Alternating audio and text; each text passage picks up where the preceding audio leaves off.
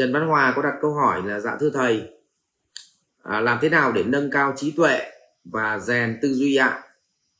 À, em cảm ơn thầy ạ. Vâng. Trước khi mà mà chúng ta bàn đến câu chuyện nâng cao trí tuệ thì chúng ta bàn về câu chuyện trí tuệ cái đã. Chúng ta phải bàn về câu chuyện, chuyện, chuyện trí tuệ cái đã. Thế thì thế nào gọi là là chúng ta hiểu thế nào là trí tuệ? Thì thưa các anh chị rằng là bản chất của trí trí tuệ là người có trí tuệ là người nhìn thấy sự thật mà sự thật thì nó tuân theo quy luật. Cho đấy ví dụ sự thật là nếu tuấn đi ăn cắp thì tuấn phải vào tù. Tuân theo quy luật nhân quả. Nếu sự thật mà mình trả lương anh em thấp và lại không có chính sách đãi ngộ gì khác thì người ta sẽ rời tổ chức của mình người ta đi. Sự thật là nếu mình bất hiếu với cha mẹ mình thì mình chẳng có thể yêu quý ai được nữa. À, thì tất cả những cái thứ đó nó gọi là sự thật. Trí tuệ đó nó gọi là sự thật nhưng điều gì khiến cho con người không chấp nhận sự thật là tôi lấy ví dụ là tham.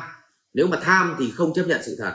Tôi lấy ví dụ muốn trả lương thấp, nhưng mà lại muốn anh em cống hiến cho mình lâu dài, thì cái đó là lòng tham. Cho nên lòng tham thì người ta không làm theo sự thật thì vậy người ta bị mất trí tuệ. Ừ.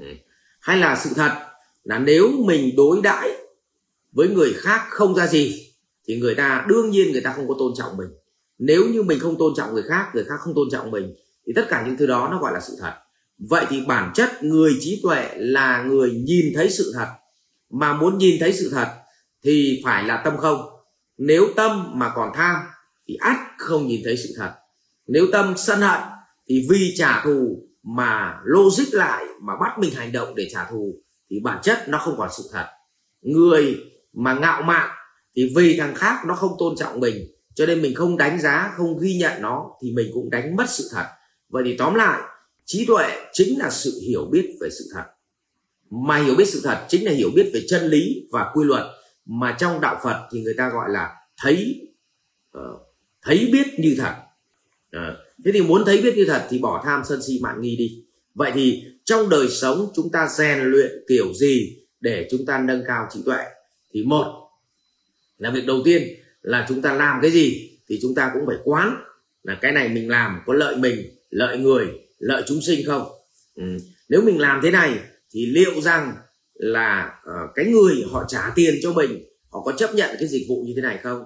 Rồi anh em họ cùng với mình họ làm và trả đồng lương như thế này liệu họ có tồn tại họ sống hạnh phúc được cùng với mình không? Và cuối cùng nếu mình trả đi tất cả cho mọi người như vậy thì cuối cùng mình còn tiền để sống hay không? Vậy gọi là lợi mình lợi người lợi chúng sinh.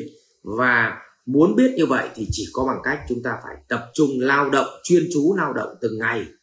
Chuyên chú lao động từng ngày.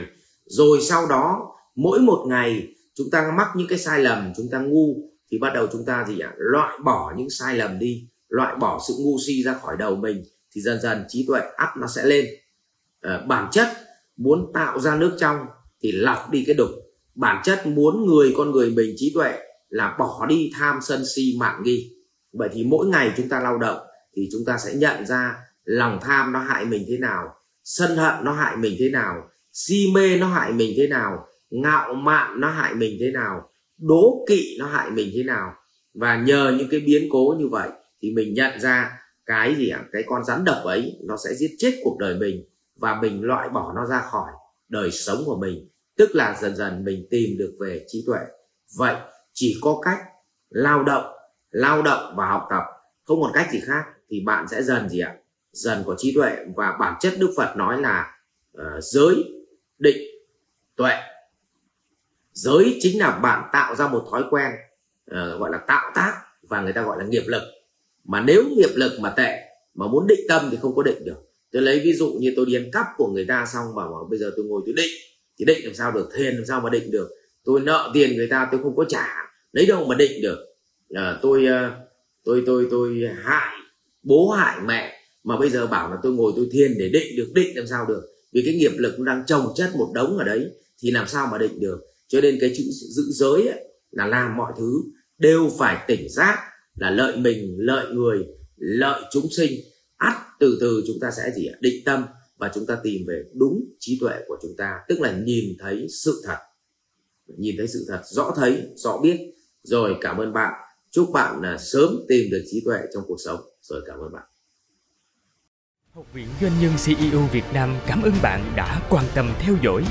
Để biết thêm chi tiết về các chương trình huấn luyện của thầy Ngô Minh Tuấn và Học viện Doanh nhân CEO Việt Nam, xin vui lòng truy cập website ceovietnam.edu.vn